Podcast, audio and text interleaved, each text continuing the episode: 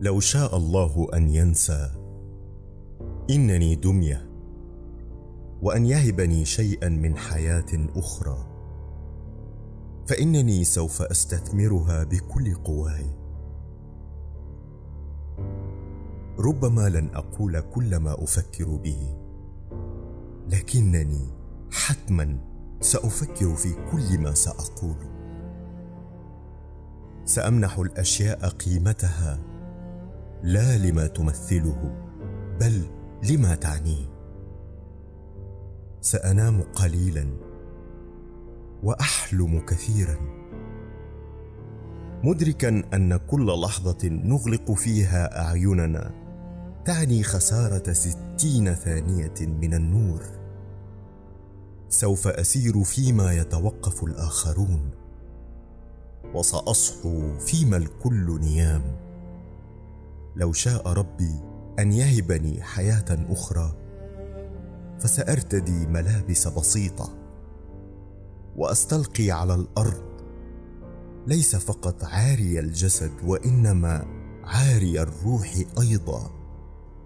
سأبرهن للناس كم يخطئون عندما يعتقدون بأنهم لن يكونوا عشاقا متى شاخوا. دون أن يدروا أنهم يشيخون إذا توقفوا عن العشق. للطفل سوف أعطي الأجنحة لكنني سأدعه يتعلم التحليق وحده. وللكهول سأعلمهم أن الموت لا يأتي مع الشيخوخة بل بفعل النسيان. لقد تعلمت منكم الكثير أيها البشر. تعلمت أن الجميع يريد العيش في قمة الجبل. غير مدركين أن سر السعادة تكمن في تسلقه. تعلمت أن المولود الجديد حين يشد على إصبع أبيه للمرة الأولى فذلك يعني أنه أمسك بها إلى الأبد. تعلمت أن الإنسان يحق له أن ينظر من فوق إلى الآخر. فقط حين يجب أن يساعده على الوقوف. تعلمت منكم أشياء كثيرة لكن قلة منها ستفيدني لأنها عندما ستوضب في حقيبتي أكون أودع الحياة. قل دائما ما تشعر به وافعل ما تفكر فيه. لو كنت أعرف أنها المرة الأخيرة التي أراك فيها نائمة لكنت ضممتك بشدة بين ذراعي. ولتضرعت إلى الله أن يجعلني حارسا لروحك. لو كنت أعرف أنها الدقائق الأخيرة التي أراك فيها لقلت أحبك. ولتجاهلت بخجل أنك تعرفين ذلك. هناك دوما يوم الغد. والحياة تمنحنا الفرصة لنفعل الأفضل.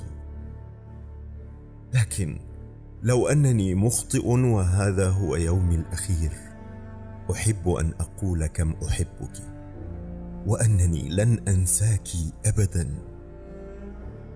لأن الغد ليس مضمونا لا للشاب ولا للمسن.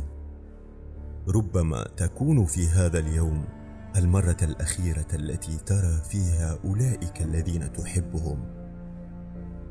فلا تنتظر أكثر. تصرف اليوم لأن الغد قد لا يأتي ولا بد أن تندم على اليوم الذي لم تجد فيه الوقت من أجل ابتسامة أو عناق أو قبلة. أو أنك كنت مشغولا كي ترسل لهم أمنية أخيرة. حافظ بقربك على من تحب. اهمس في أذنهم أنك بحاجة إليهم. أحببهم واعتني بهم. وخذ ما يكفي من الوقت لتقول لهم عبارات مثل أفهمك. سامحني. من فضلك. شكرا. وكل كلمات الحب التي تعرفها. لن يتذكرك أحد من أجل ما تضمر من أفكار. فاطلب من الرب القوة والحكمة للتعبير عنها.